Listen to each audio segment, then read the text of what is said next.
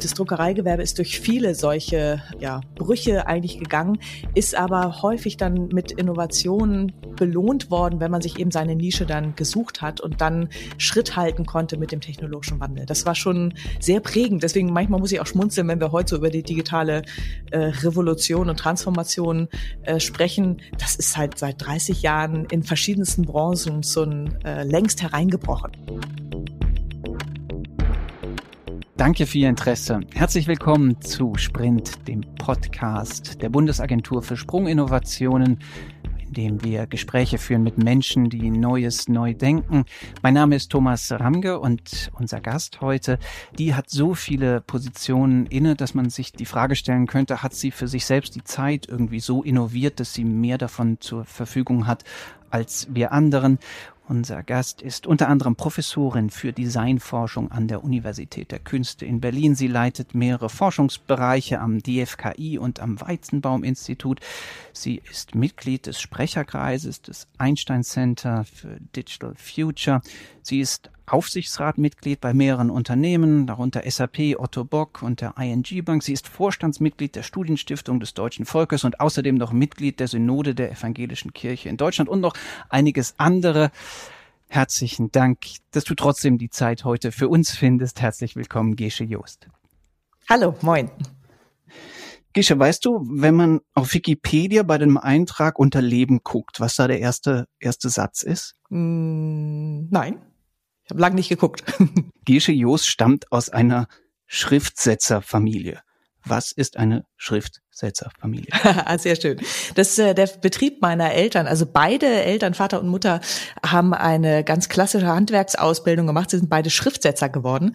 Und das war damals, muss man sich so vorstellen, äh, die standen wirklich vor diesen alten Schriftsetzerkästen, also Bleisatz, ne, vor großen Holzkästen, wo kleine Bleibuchstaben drin waren. Und die haben sie aus einzelnen Lettern dann äh, Druckseiten zusammengesetzt, die sie dann in den Tiegel, also in die große Druckmaschine eingespannt haben um äh, ja, Zeitschriften zu drucken, um ganze Bücher zu drucken, um Briefpapier zu drucken. So bin ich aufgewachsen und beide Eltern hatten jeweils die Großeltern und Urgroßeltern auch schon im gleichen Gewerbe. Also ich komme aus einer Schriftsetzer-Dynastie, die mein Bruder jetzt übernommen hat und in Kiel weiterhin eine Druckerei hat. Und hast du da als Kind auch mit diesen mit diesen Dingern dann da rumgespielt und selbst gedruckt, vermutlich. Also Total, weit genau. über Kartoffeldruck. Ja, super. Weit über also, Kartoffeldruck. Von das Herrlichste war die, die Plakatletter. Das sind große Holzbuchstaben, ne? mit denen konnte man ganz wunderbar äh, drucken. Und ich habe, ich bin wirklich äh, zwischen den, den Schriftsetzer äh, Armadas quasi groß geworden, zwischen den ähm, Regalen voll Bleibuchstaben. Hab's aber dann auch miterlebt. Da war ich so wie alt war ich denn so, acht, neun ungefähr, äh, dass die dann ausrangiert wurden. Das war der erste große technologische Bruch, den ich miterlebt habe, weil dann kamen die ersten digitalen Setzmaschinen. Das war so in den 80ern ungefähr, da haben wir eine Fotosatzmaschine bekommen, die war so groß wie ein ganzes Zimmer. Also das war, eigentlich war das ein Computer, ähm, aber der war halt wirklich, äh, weiß nicht, drei mal zwei Meter groß mit einem Bildschirm. Und das war dann die erste große Revolution, die die ganze Druckereibranche und das ganze Gewerbe äh, durchgeschüttelt hat und die den Beruf des Schriftsetzers damals einfach weggefegt hat. Also meine Eltern waren dann plötzlich nicht mehr klassische Schriftsetzer, sondern mussten halt komplett digital umlernen und haben die ganzen 80er Jahre damit verbracht, eigentlich diese neuen Technologien von der Pike auf zu lernen und das ganze ja, Druckereigewerbe eigentlich umzustrukturieren und das Gleiche mache ich heute auf meinem kleinen Laptop. Ne? Also es braucht nicht mehr diese Riesenmaschine, sondern ich habe plötzlich den Zugriff auf alle Schriften dieser Welt einfach nur über meinen Laptop. Also das war schon ein krasser digitaler Wandel, der sehr früh in diesem Gewerbe eingesetzt hat. Also dein Biograf oder deine Biografin, die würden das als den Moment beschreiben in deinem Leben, in dem dir klar wurde, die Welt wird durch technologische Paradigmenwechsel stark verändert, oder? Ja, und was ein sehr gutes Learning war, ist, dass meine Eltern das geschafft haben, weil das ist überhaupt nicht selbstverständlich. Im Umfeld von uns waren viele so Familiendruckereien wie bei uns, wirklich mit ganz wenig Leuten, ähm, und die haben es in vielerlei Hinsicht nicht geschafft. Ne? Die entweder mussten sie, wurden die geschluckt oder sie haben sich aufgelöst, sind pleite gegangen. Ähm, und das Druckereigewerbe ist durch viele solche ja, Brüche eigentlich gegangen, ist aber häufig dann mit Innovationen belohnt worden, wenn man sich eben seine Nische dann gesucht hat und dann Schritt halten konnte mit dem technologischen Wandel. Das war schon sehr prägend. Deswegen manchmal muss ich auch schmunzeln, wenn wir heute so über die digitale äh, Revolution und Transformation äh, sprechen. Das ist halt seit 30 Jahren in verschiedensten Branchen so ein äh, längst hereingebrochen. Also wir sind schon sehr, sehr lange in dieser Transformationsbewegung und man muss sich ganz schön anstrengen, dass man das erfolgreich irgendwie meistern kann. Wie lief dann dein Weg in die Designforschung mit dann ja auch tatsächlich Schwerpunkt äh, Innovationsforschung in vielen Kontexten? Eigentlich war das wirklich geprägt auch von dem elterlichen Haus. Also einmal so meine pragmatische Ader habe ich ganz von damit bekommen. Ne? Also ähm, man kann etwas äh, erreichen, man muss sich nur zutrauen, man muss Wege finden. Und das, die Entscheidung, Design zu studieren, war wirklich geprägt von diesem Schriftsetzertum meiner Eltern, also von dieser grafischen Komponente. Ähm, darüber bin ich aber schnell auch hinausgekommen, weil das war damals schon klar, dass es eben ein sehr kleiner Zweig ist, ne? wenn man an visuelle Gestaltung und an Typografie denkt. Ähm, und habe dann sehr früh eigentlich in den 90ern auch durch die damals ja das anbrechende Internetzeitalter eigentlich gemerkt, dass da sehr sehr viel ja da war einfach Musik drin. Ne? Also man hat ich habe meine äh, Lehrzeit, meine Studienzeit in den 90ern damit verbracht und auch damit finanziert, dass ich Websites gestaltet habe. Und das war auch total pragmatisch. Es kam irgendwie ein äh, Prof bei uns ins Computerlabor. Eine Freundin und ich saßen da als äh, kleine Erstsemesterlein und der fragte so, ja, wer hat irgendwie Interesse daran, äh, irgendwie an HTML und Websites zu machen? Und wir wussten gerade mal, wie man HTML buchstabiert. Wir hatten keine Ahnung. Aber wir waren so, äh, ja, wir. Also total irgendwie, ja, spontan und naiv. Und äh, am Abend saßen wir dann da und uns wurde klar, dass wir die erste Website für Parfümerie Douglas machen sollten. Und das haben wir dann auch gemacht. Also wir haben uns dann wirklich hingesetzt, wir haben uns ein Buch gekauft, HTML für Dummies. Das war wirklich ziemlich krass. Und haben mit diesem Buch dann da gesessen und äh, nächtelang uns da eingearbeitet und haben ab da unser erstes Startup eigentlich gehabt. Das war mit der Nancy Birkholzer zusammen, die ist heute Leiterin von einer ganz tollen Agentur, EXDS in Berlin.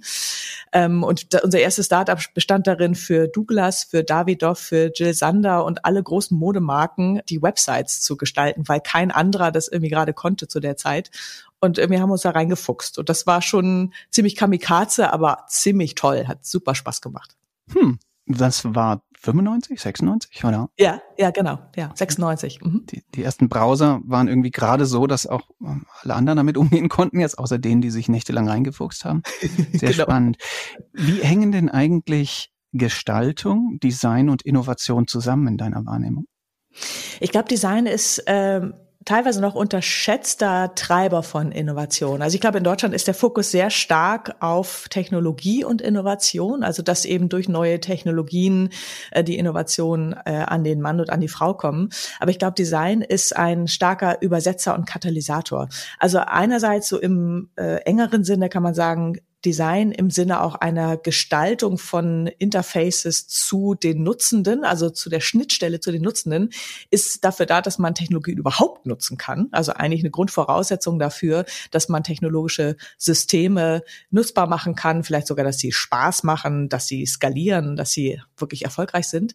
Und andererseits, ähm, viele Designerinnen und Designer denken sehr anders, ne? denken teilweise visuell, denken vernetzt, denken häufig und sehr ja, weitgehend interdisziplinär. Und das ist, glaube ich, eine Herangehensweise und eine Qualität dieser designspezifischen Herangehensweise, die wir brauchen, um Innovationen zu schaffen, weil sie einfach aus der linearen Logik ausbrechen und äh, ja, durch Experiment, durch den Entwurf, durch einfach mal auszuprobieren, auch mit dem Material zu probieren, einen Prototypen zu bauen. Dadurch kommen häufig überraschende äh, Wendungen, kommen überraschende Lösungen heraus. Und das ist genau der Geist, den man in der Innovation braucht. Inwieweit überträgt sich das in deine jetzige Arbeit? Du arbeitest ja gleichzeitig auch mit sehr komplizierten Technologien, zum Beispiel in dem Bereich am DFKI rund um äh, interaktive Textilien.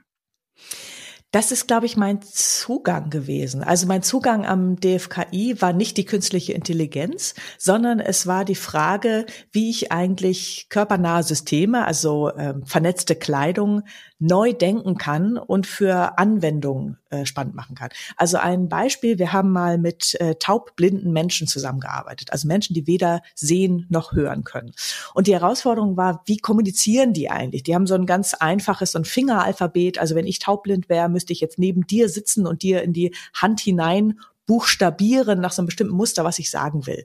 Total schwierig, ne? weil wir sitzen nicht nebeneinander, es ist Pandemie, wir können uns gar nicht sehen.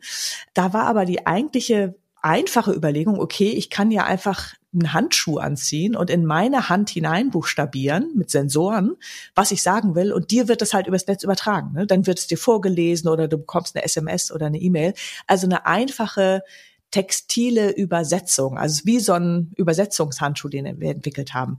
Und das war für uns plötzlich so eine Lösung, wo wir gesagt haben, das öffnet das Internet für alle Menschen, die taubblind sind, weil sie können sich plötzlich auch Sachen vorlesen lassen, in ihren Handschuh reinbuchstabieren lassen, über einfache Sensortechnik, die halt integriert wird.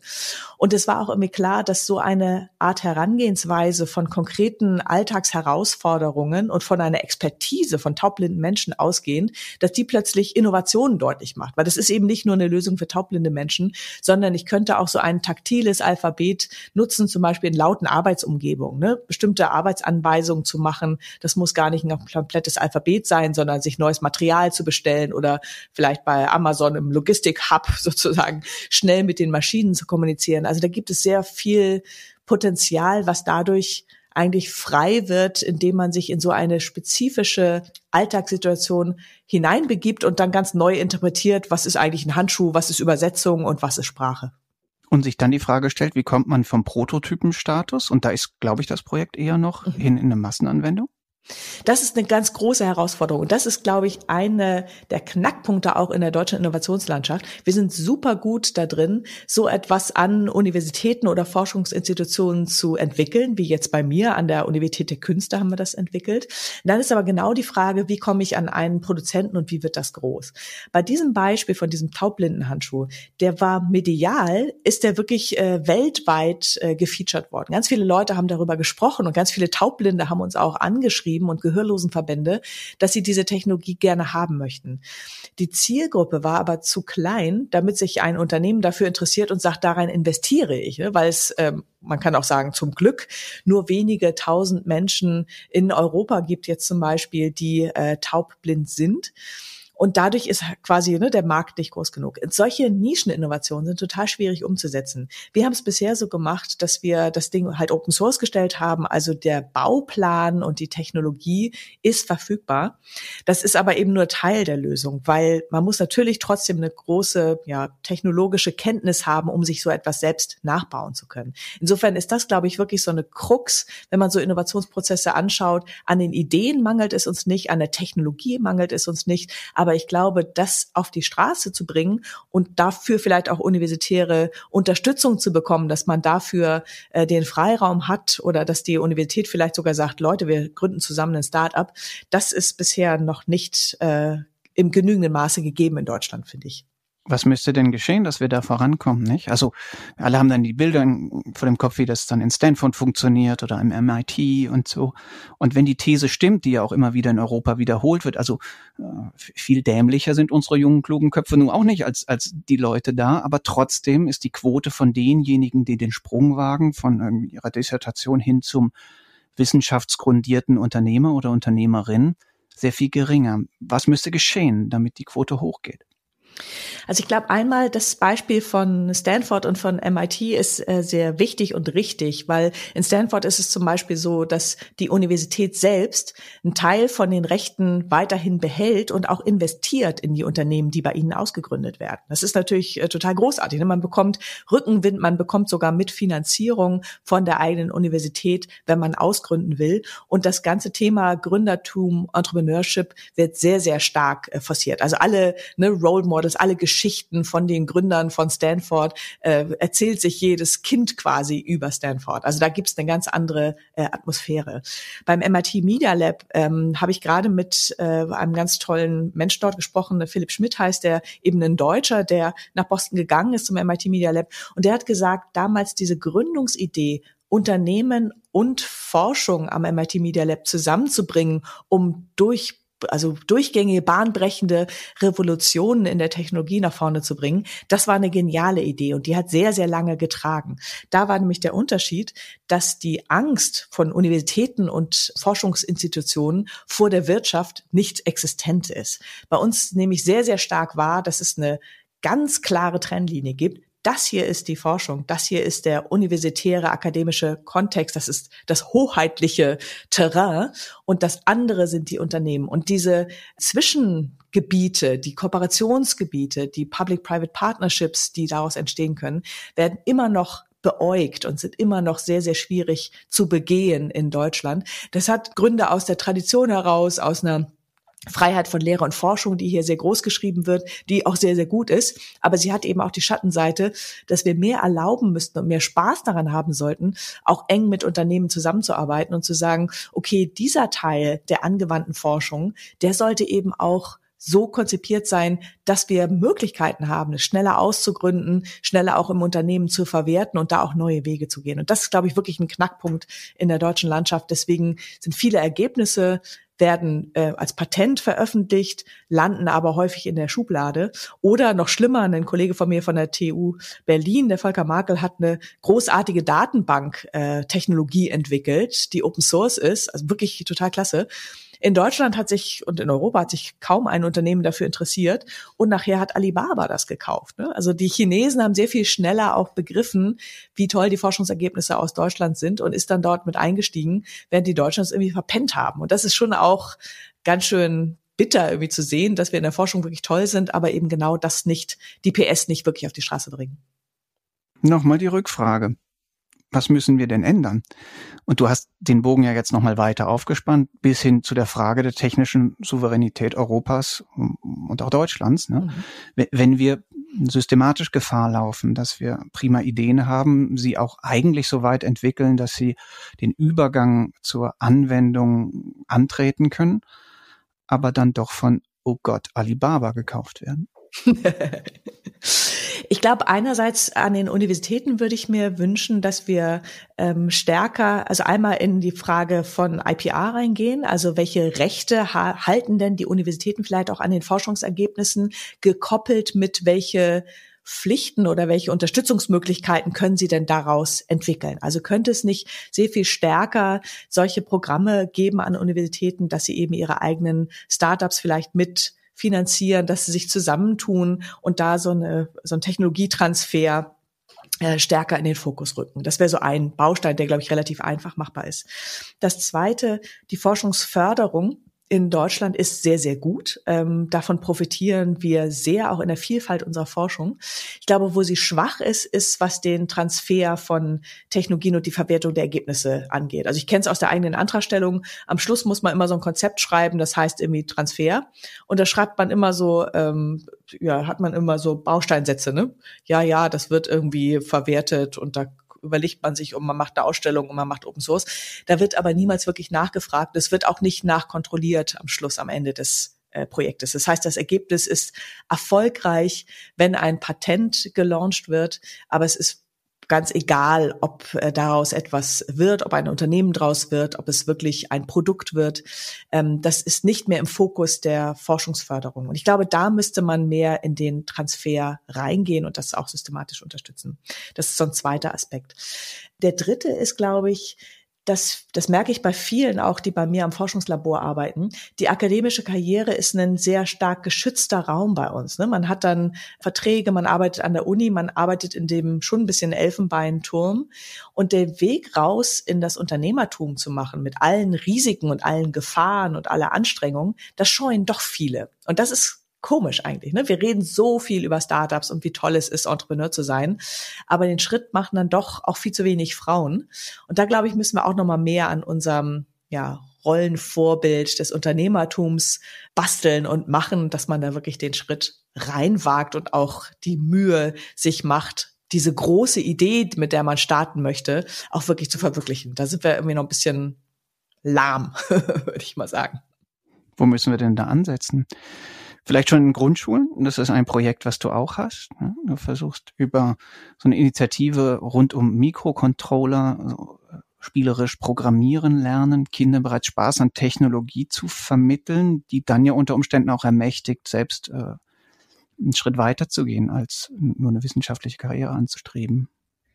Ja, ich glaube wirklich, es geht um so eine Erfahrung von Selbstwirksamkeit, eine technologische Kompetenz ähm, und auch so ein Stück weit ja, Verantwortung zu übernehmen. Also das Projekt, was wir 2016 gegründet haben, äh, Calliope heißt das, da bin ich eben auch wieder selbst äh, ins Startup, ins Entrepreneurship reingegangen.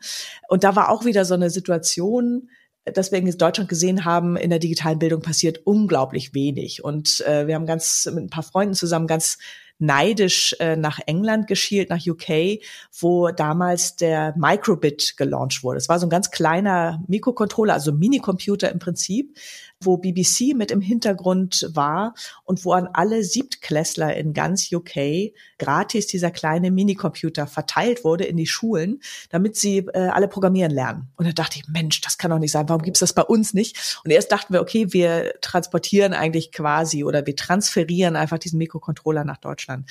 Als wir uns das näher angeschaut haben, in einer Gruppe von sechs Gründerinnen und Gründern, haben wir gesehen, hm, eigentlich müssen wir noch früher ansetzen. Eigentlich müssen wir eine Grundschule ansetzen. Gerade weil Mädchen häufig ab dem Alter so von elf, zwölf Jahren aus irgendeinem merkwürdigen Grunde sagen, naja, Technologie ist nichts für mich. Wir können ja TikTok Wie die Gründe machen. da gelagert. Ja, genau. Das wird ganz schrecklich. Ist schon gut Technologie, aber es muss Kommunikationstechnologie sein, die man nutzt. Genau, ne? oder man, man, genau, man konsumiert nur Technologie und das kann es eben nicht sein. Und im Alter so von acht Jahren, sieben, acht Jahren, sind die einfach total auf Basteln, Entdecken, Neugier und da setzt der kleine Calliope an und das geht ganz toll. Also diese eigentlich wirklich Innovationen, die man da sieht, wie kleine wirklich Grundschulkinder auf den, diesen kleinen Computer loslaufen und innerhalb von einer halben Stunde programmieren die damit. Dann denke ich immer so, wow, also diese Art von äh, Neugier, von Entdecken, dass sie eben das können, ne? Selbstwirksamkeit, von ähm, Verantwortung im Sinne von so funktioniert ein Computer. Du kannst ihn selber kontrollieren. Du kannst es nicht nur konsumieren, sondern das ist das, was du gestalten kannst und mach dein eigenes Projekt daraus. Und das finde ich schon einen tollen Baustein auch dafür, wie man auch Frauen und Mädchen in dem Fall dazu stärker ermutigen kann, zu sagen, die Ideen, die du hast, sind toll und du kannst das auch. Und die Technologie ist da und es ist eine riesige Community äh, im Netz, die dich darin unterstützt, mit denen du deine Ideen teilen kannst und dass man dadurch eine stärkere Dynamik auch entwickelt, dass man eben nicht so in diese Passivität reinfällt und vielleicht auch so im Studium nachher nach der Schule denkt, ja, ich mache das, was mir klassisch ist, was meine Eltern schon gemacht haben, ähm, sondern ich springe halt darüber hinaus und traue mir etwas zu. Ich glaube, das ist schon wäre toll, wenn wir da stärker irgendwie in Deutschland äh, ja diesen Pfad beschreiten würden und das stärker unterstützen würden wäre toll, aber das kulturelle Brett ist doch ziemlich dick. Ne? Du bist ja auch noch im, im Vorstand der Studienstiftung des deutschen Volkes. Da sind wahrscheinlich ganz viele ganz kluge, hochbegabte junge Menschen. Wie schätzt du deren Mindset ein in, in Sachen Risiko selbst eingehen, um dann Innovationen unternehmerisch voranzutreiben versus, naja, so klug die sind und mit diesen tollen Referenzen, die die haben und die machen dann ja auch immer alle tolle Auslandsstudien an den Top-Universitäten und so ist ja ihr, ihre Karriere in einer Organisation oder in einem Ministerium oder so auch gesichert. Ich glaube wirklich, dass es äh, nicht in der deutschen Kultur verankert ist, äh, risikofreudig zu sein. Ich glaube auch die großen, tollen Unternehmen, die wir in Deutschland haben, nehmen wir auch ruhig das Beispiel von, von SAP, wo ich ja im Aufsichtsrat mit dabei bin. Das war schon eine unglaublich tolle Unternehmer- und Gründergeschichte. Ähm, es ist aber gleichzeitig ja, das Verdienst eigentlich von so einem kleinen Gründerteam, eben rund um äh, Hasso Plattner, Dietmar Hopp und andere, die das quasi alleine großgezogen haben und das äh, quasi organisch hochwachsen haben lassen zu eben einem der größten äh, DAX-Konzerne jetzt. Und eben auch weltweiten Player. Ne? Davon gibt es ja ganz, ganz wenige Geschichten. Ich glaube, Deutschland ist ansonsten sehr gesprägt von den Mittelstands Familienunternehmen wie Otto Bock zum Beispiel, die ja auch eine ganz tolle Gründergeschichte äh, hinter sich äh, gebracht haben. Ne? Also nach dem äh, auch im Aufsichtsrat drin sitzt, richtig? Oder im Bayern? Wo ich, genau, wo ich auch im Aufsichtsrat bin. Die haben, ne, die haben nach dem Ersten Weltkrieg angefangen, Holzbeine zu schnitzen. Also wirklich so. Ähm, und sind jetzt im Bereich der vernetzten Prothetik und Orthetik sind die Weltmarktführer. Und das sind aber alles so wirklich Familienunternehmergeschichten, großer toller Mittelstand. Das sind, glaube ich, so die Prototypen, mit denen wir eigentlich in Deutschland operieren. Ich habe ähm, bei der Studienstiftung sehe ich natürlich Top-Talente, ganz großartige Leute, die aber häufig auch eher in den klassischen akademischen Disziplinen dann sich weiterentwickeln, ne? also ne, Top-Mediziner werden oder in der Forschung auch äh, in ihrer Disziplin sehr viel weitergehen. Oder Aber ihr andere, Talent bei McKinsey verschwenden. genau, aber wo man viel Geld verdient, das darf man auch nicht. Oder von da aus dann eben auch wieder zurückgehen in andere Bereiche. Ne? Also jetzt der neue Geschäftsführer von Gut.org, der Felix Oldenburg, äh, der ist dann eben in den Bereich wieder zurückgegangen und entwickelt jetzt BetterPlace.org neu. Ganz tolle Geschichte auch. Okay. Die sind aber eben Leute, die, wenn sie Grenzgänger sind, häufig dann auch ins Ausland gehen und viele dann auch im Ausland bleiben. Also wirklich, ne, so wie der Philipp Schmidt am MIT Media Lab, der ist da geblieben. Der hat gesagt, in den USA komme ich so viel weiter, ich verdiene besser, ich habe größere Möglichkeiten, ich stoße auf optimistische, äh, gute Rahmenbedingungen, die mich unterstützen und nicht auf das ewig deutsche Kritteln, naja, äh, was hast du dir denn dabei gedacht?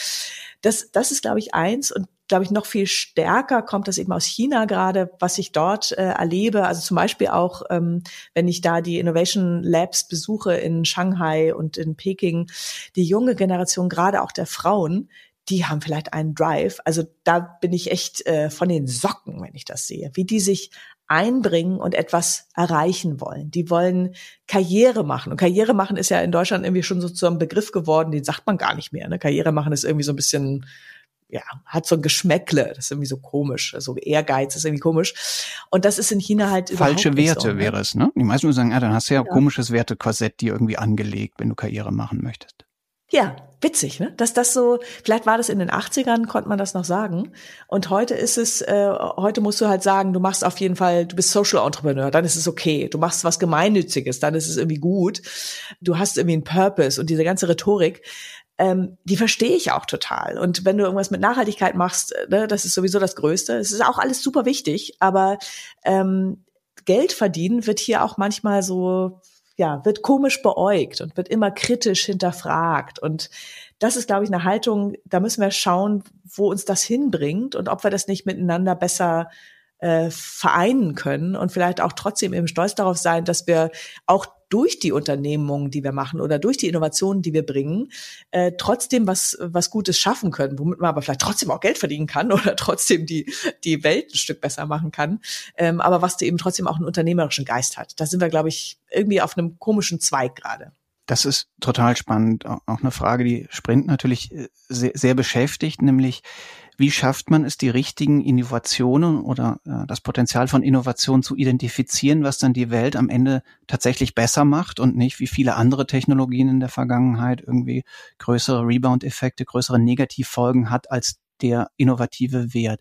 Wie wäre da dein Raster? Wie, wie kommt man dahin, dass man das, was du eben beschrieben hast, nämlich irgendwie auf der einen Seite die große Ambition, äh, gut Geld damit verdienen auch nicht schlecht, aber dann auch noch für das Richtige die Innovation zu finden, wie man das übereinander legt und wie man das hinbekommt?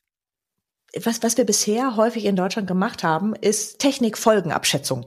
Und das ist was, das ist total deutsch und das ist ja auch richtig, aber äh, wir sind total gut da drin. Immer erst, wenn wir vielleicht ein, eine neue Technologie am Horizont sehen, machen wir erstmal eine Technikfolgenabschätzung. Wir machen eine Evaluation, wir machen Studien, was sein könnte, wenn. Wir versuchen erstmal alles abzuklopfen und wasserdicht zu machen und nochmal auf Datenschutzkonformität und so weiter äh, einzugehen. Und dann schauen wir, wie es weitergeht. Das war auch die erste Reaktion, die wir mit unserem Calliope äh, geerntet haben. Wir haben irgendwie überall an die Türen geklopft und gesagt, Leute, Leute, wir wollen gerne, dass Kinder und Jugendliche ganz schnell programmieren lernen und wir wollen, dass sie das gratis machen. Wir machen das Ding Open Source, wir wollen Spenden einsammeln und das den Kindern schenken, damit es endlich mal losgeht. Das war totale Pragmatik.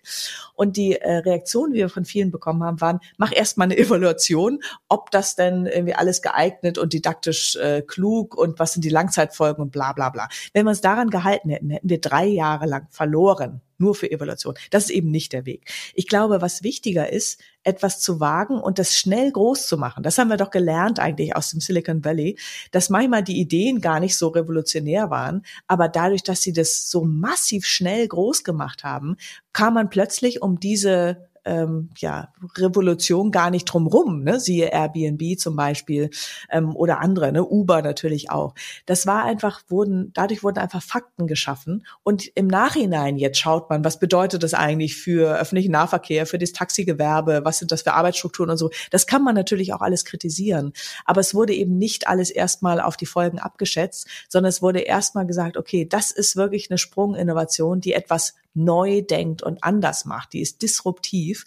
Und dann schauen wir, wollen wir in diese Richtung das nicht erstmal erproben? Wollen wir nicht einen Prototypen bauen und durchaus auch mal wagen, dass es scheitert oder mit denen, dass wir mit auch negativen Konsequenzen leben müssen? Ich glaube, das können wir nicht vermeiden. Und das müssen wir, glaube ich, so eine Art auch von Fehlertoleranz, von auf Sicht fahren, von mal groß machen, erproben und Teile davon werden in die Hose gehen, ganz klar. Aber das muss, äh, muss unsere Kultur sein, dass wir das wirklich groß machen und wagen. Und nicht alles so ein bisschen klein, klein. Weil das sind eben auch viele von den Startups, die aus den Wissenschaftsorganisationen rausgekommen sind, aus den Forschungsinstituten, sind technologisch ganz toll, aber sind alle so ganz klein. Ne? Sind so fünf Leute, zehn Leute, hangeln sich so durch, technologisch eigentlich ganz toll, aber die werden niemals groß. Und das wird eben nicht die Welt revolutionieren.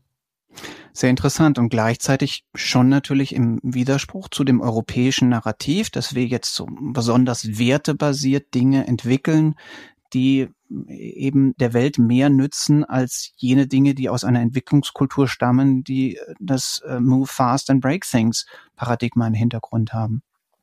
Das ist nämlich wirklich eine spannende Frage gerade. Also die europäische Ebene mit ihrem Narrativ, ne, der digitale Binnenmarkt, äh, auch die digitale oder die Dateninfrastruktur, die europäische Dateninfrastruktur, also alle Bemühungen und politischen Leitlinien, die darauf hinzielen, dass wir eben ein Gegengewicht zwischen vielleicht auch China, den USA und eben Europa, dass wir da ein, eine digitale Souveränität erreichen können durch diese Maßnahmen, durch den digitalen Binnenmarkt, das ist eine Wette. Und ich weiß wirklich nicht, ob die ob, ob wir die gewinnen werden, ob die trägt, dieses Narrativ. Weil wenn wir ähm, auch solche Projekte jetzt wie Gaia X anschauen, ne, so eine so eine Dateninfrastruktur, die europäisch gedacht sein soll, wo zum Beispiel Mobilitätsdaten gesammelt werden sollen und der öffentliche Nahverkehr, die Automobilkonzerne und andere Mobilitätsstartups sich eigentlich ja den Zugriff auf diese Daten teilen sollen, um in dem Bereich wirklich Innovationen voranzubringen. Das ist schon richtig gedacht. Nur in diesem ganzen Spiel um Gaia X ist unglaublich viel PowerPoint involviert. Und PowerPoint damit meine ich, sind ellenlange Sitzungen, sind Abstimmungen, sind Konsortien, sind Standardisierungsverfahren, ganz viel auf der Konzeptebene und auf der Evaluationsebene und relativ wenig bisher, was ich gesehen habe, auf der pragmatischen Ebene. Und die Pragmatik und dieses Ärmel hochkrempeln und jetzt machen wir mal und we break things, das ist, glaube ich, das, was bisher daran noch fehlt. Insofern ist es, glaube ich, fragil, diese europäische Vision. Nichtsdestotrotz ist sie total wichtig, weil wenn wir die nicht an den Start kriegen, dann wird einfach all das, was gerade finde ich stärker aus China noch an Innovationen kommt als aus dem Silicon Valley. Also ich glaube, China ist eher der die Seite der, des Globus, auf die wir schauen sollten.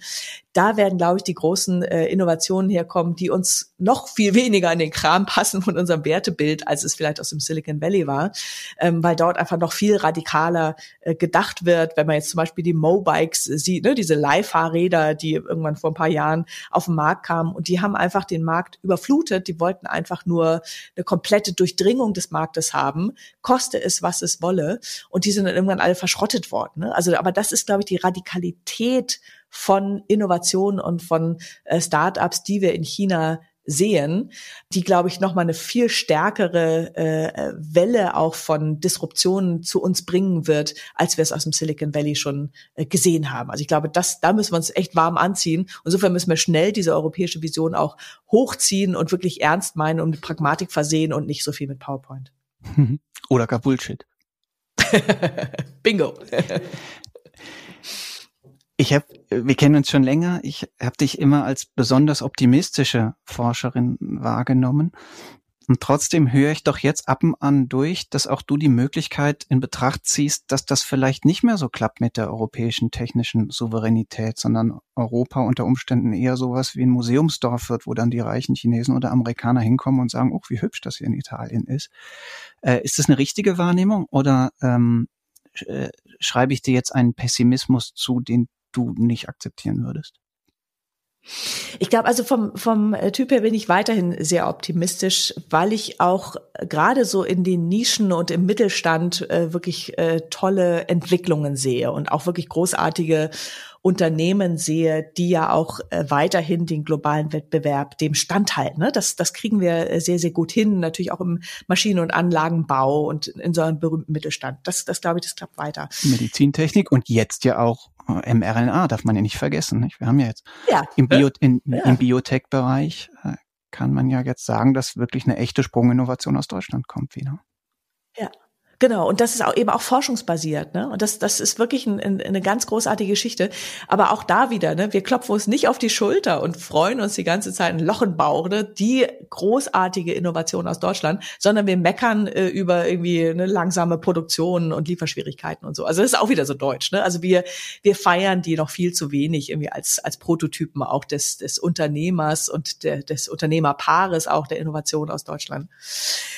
Ähm, also ne, die, die guten Beispiele gibt es. Äh, ich glaube aber, dass diese europäische Vision auch davon, wie wir die vernetzte Gesellschaft äh, mit Leitplanken versehen wollen, da tut sich in der letzten Zeit ja einiges, also gerade in Richtung äh, so Data Policy, also so ne Data Services Act, Data Governance Act, also wie kann der Zugriff und die Nutzung von Daten äh, positiv reguliert werden, ohne jetzt zu einer äh, ja, erneuten quasi äh, Verinselung, Lokalisierung zu kommen, dass man sich aus der Globalisierung ein Stück weit verabschiedet und versucht, so ein, ja, eben der digitale Binnenmarkt klingt ja auch so schon so ein bisschen danach, wir verabschieden uns so ein bisschen aus dem globalen äh, Zusammenspiel und versuchen so eine neue Nation äh, des, des Digitalen zu schaffen. Ne? Das wird sicherlich auch nicht gelingen. Aber trotzdem stehen wir ja auch für bestimmte äh, Werte auch des, des Humanismus, der Offenheit, der Gleichberechtigung, die wir durch durch unsere digitalen Technologien nach vorne bringen wollen. Und wir wollen auch den Wettbewerb so einigermaßen regulieren, dass eben natürlich nicht die großen Monopole einfach nur äh, weiter den Markt so dominieren, dass die Kleinen hinten überfallen. Das passiert auf europäischer Ebene, finde ich eigentlich ganz gut, ein bisschen langsam, aber ganz gut. Ich glaube aber, dass die Entwicklungen gerade aus China so schnell sind, dass wir einfach ähm, Zahn zulegen müssen, ne? dass wir nicht zu spät mit unserer Vision auch davon, wie die Regulierung von äh, digitalen Unternehmen auf europäischer Ebene passieren soll, äh, dass wir da nicht äh, ja einfach schlichtweg zu spät äh, damit um die Ecke biegen. Das ist auch die ganze Frage der Digitalsteuer. Ne? Wie werden eben die großen Unternehmen auch in Europa ähm, besteuert? Das ist die Frage der Datenschutzgrundverordnung die, glaube ich, lange den Blick verstellt hat für eine Regulierung dessen, wie wir den Daten nutzen wollen. Nicht nur schützen, sondern nutzen. Das wäre doch mal auch ganz gut, dass wir darüber mal sprechen. Äh, und da sind wir, glaube ich, noch so ein bisschen langsam. Lustigerweise hat die Shoshana Zuboff mit ihrem Buch ne, Überwachungskapitalismus, was ja sehr ähm, eindringlich schildert, einfach wie Daten äh, genutzt werden, um uns zu äh, kontrollieren, aber auch um uns noch viel mehr tolle Dinge zu verkaufen. Das wissen wir auch. Ähm, da hat Suboff äh, in einem Interview neulich gesagt, dass ihr ähm, ihr Blick auf Europa fällt und sie die große Hoffnung hat, dass Europa es äh, gut machen wird. Also dass Europa eigentlich ähm, mit aller Regulierung jetzt die Daten im Zaum halten wird und trotzdem nutzbar machen wird. Und das fand ich dann wieder ganz schön, dass der Blick aus den USA auf Europa viel positiver und hoffnungsvoller ist und dass sie sich vielleicht sogar dazu hinreißen lassen würden, da auch ein Beispiel dran zu nehmen. Und das ist dann wieder eine optimistische Vision. Gibt ja sogar bei den Wettbewerbsrechtlern, ne? die sagen, dass eigentlich die EU-Kommission in den letzten 10, 15 Jahren deutlich härtere Wettbewerbsgangart zu Recht eingeschlagen hat als die Amerikaner, die das ja traditionell viel stärker hatten. Gesche, die letzte Frage, die ich ähm, allen unseren Gästen stelle und auch obwohl du natürlich stark im Digitalen verhaftet bist, bitte ich dich, das Zoom noch mal ein Stück weiter aufzuziehen und dir die Frage zu stellen, von allen Sprunginnovationen, die du dir denken könntest, die aus der Welt mit Hilfe von Technologie einen besseren Ort machen könnten. Welche Sprunginnovation, welche radikale Innovation würdest du dir in, wünschen in einem Zeithorizont von 20, 30 Jahren? Hm, das ist eine schwierige Frage. Ja, hm. wenn man sich alles wünschen kann. be, be, careful what you wish for. Aber nein, in dem Fall geht es wirklich nur darum zu fragen. Ähm, geht es nur darum zu fragen, ne, welche, in welchem Feld würdest du dir, in welchem Anwendungsfeld, für welches große Problem würdest du dir eine Sprunginnovation wünschen, womit ein Schlag plötzlich eine ganz harte Nuss geknackt würde, die die, die Dinge deutlich besser macht als bisher? Ähm, ich würde mir das wünschen in der Verwaltung. Total langweiliger Bereich. Boah, das, das ist eine richtig harte Nuss, ja. Ja, genau, weil das nämlich so eine harte Nuss ist, glaube ich, würde ich mir wünschen, dass die ähm, die zur Verfügungstellung von öffentlichen Verwaltungsdaten und eine komplette digitale Infrastruktur für Bürgerservices, für meine Uni-Verwaltung, für politisches Handeln, dass die komplett auf digitale Füße gestellt werden würde. Das ist ein großer Bereich, aber ich glaube, das würde so sehr das Leben erleichtern von unseren täglichen Bürger äh, Rechten, aber auch Bürgerpflichten, äh, alle Meldebescheidungen und so äh, ne, digital zu bekommen.